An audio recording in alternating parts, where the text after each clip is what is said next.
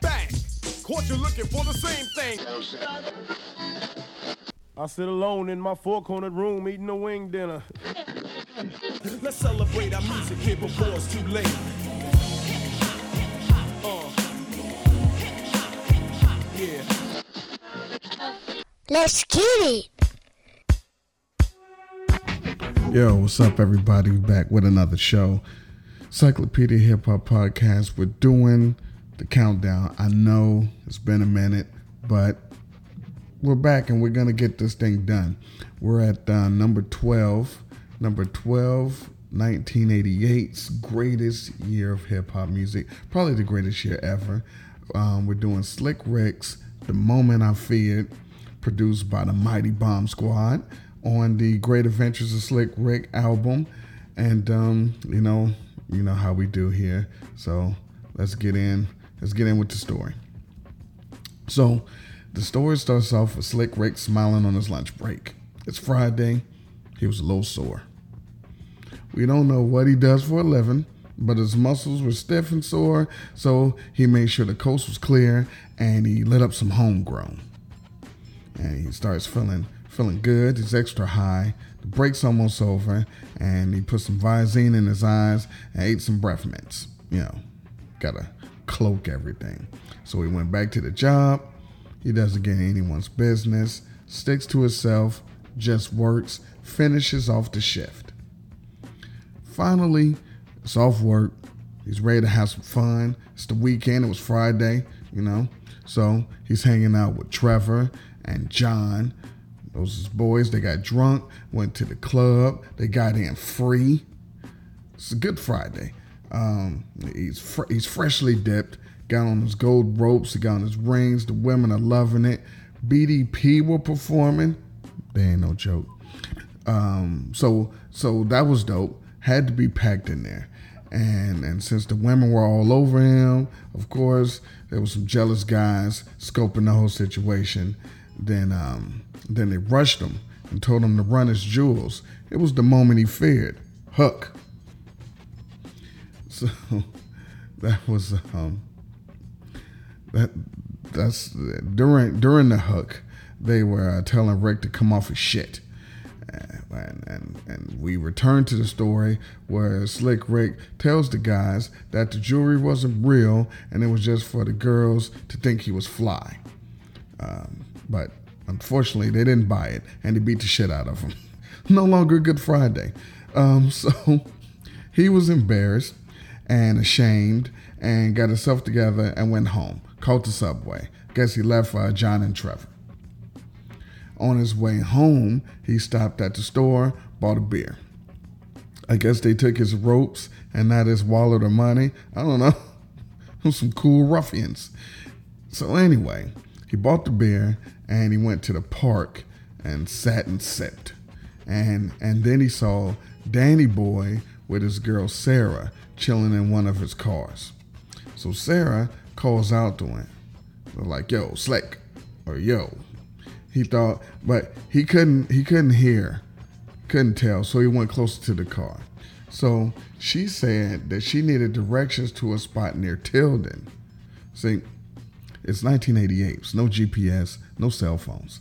Um, Rick knew where they wanted to go because it was close to where he lived. So I, I guess they were close because he went home. Anyway, he told he told them, and they left. Slick, um, he went home, and then he was chilling till the next day, Saturday, around three.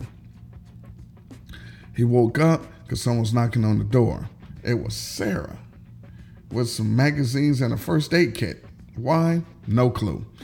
Anyway, she was coming. She was coming on the wreck, and he refused because remember, you know, that's Danny Boy's girl.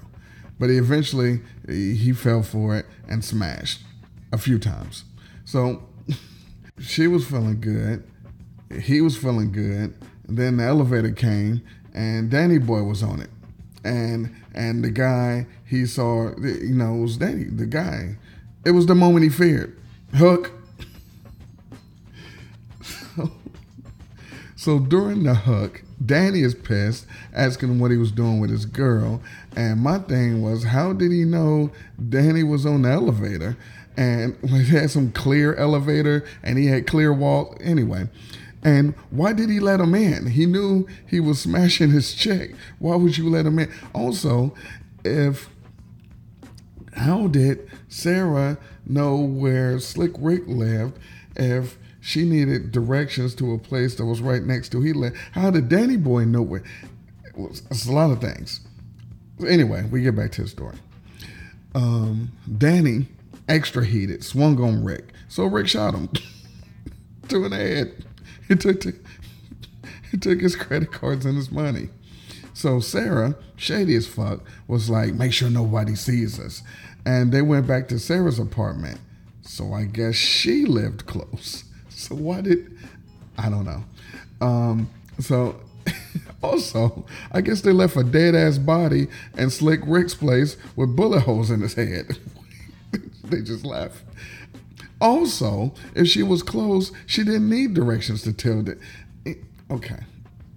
So in her place, there was uh, Coke in the freezers. I, I guess it was Danny Boy's. She was like, "We're rich. We can have whatever we want."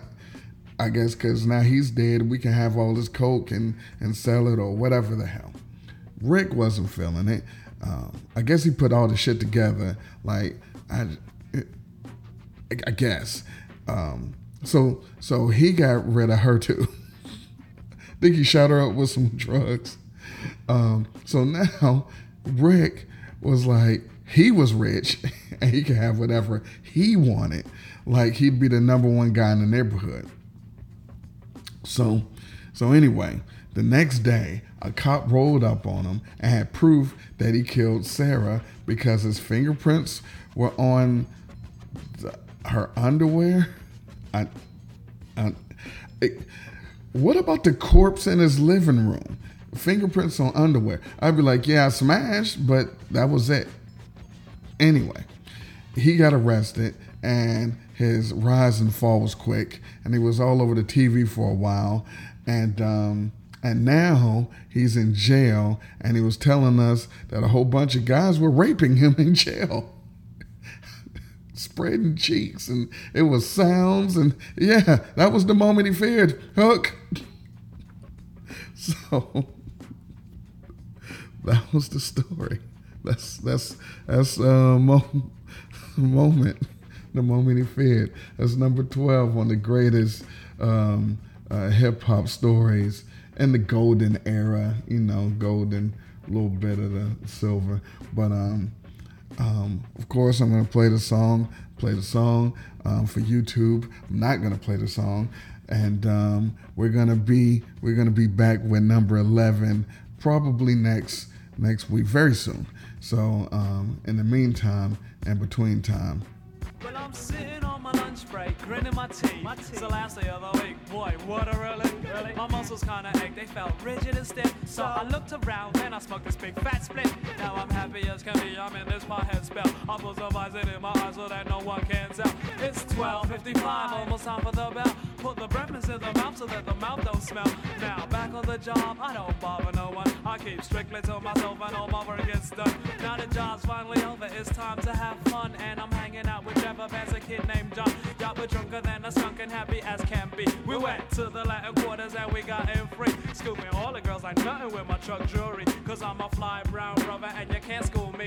Boogie Down was performing, hey, they no joke. And a bunch of Brooklyn kids was looking all down chains with the big plates on them? Then they rolled on me and told me to run them. This was the moment I feared. Hey, yo, homeboy, take off your chains, man. I to hurt you real fucking bad. This was the moment I feared. Yo, what's the matter, stupid? Take the shits off, man. The fuck's up? I said they're really not real, they're just a front for the girls. Then a whole bunch of furious fists caved my world. I was in pain, so shame. I wish I had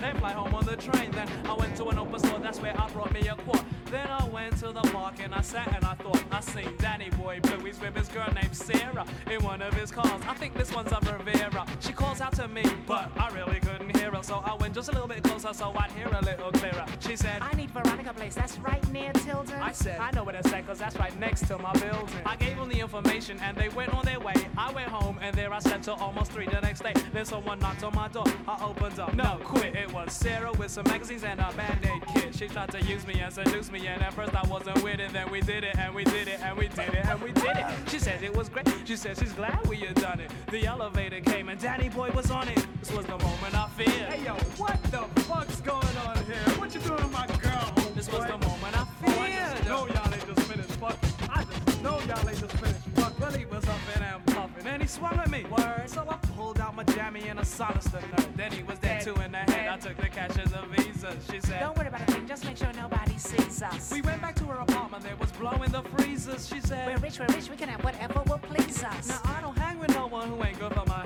So I put this little girl head out and I went for self. Now I was rich as I was rich. I could have whatever would please me. Now I could wear real gold in front of folks that would tease me. Y'all me, Auntie, a new neighborhood dad. Cats would roll up on me screaming, Yo, Rick, my man. I guess I was too fly word up. I'm sorry to say. You see, a cop rolled up on me and told me, Make my day. I said, Relax, brother. But he had proof that I had done it. Y'all be had Paul's arrows underwear with my fingerprints all on it. This was the rise and fall of my fast lane style. And I was the main event on the TV for a while. But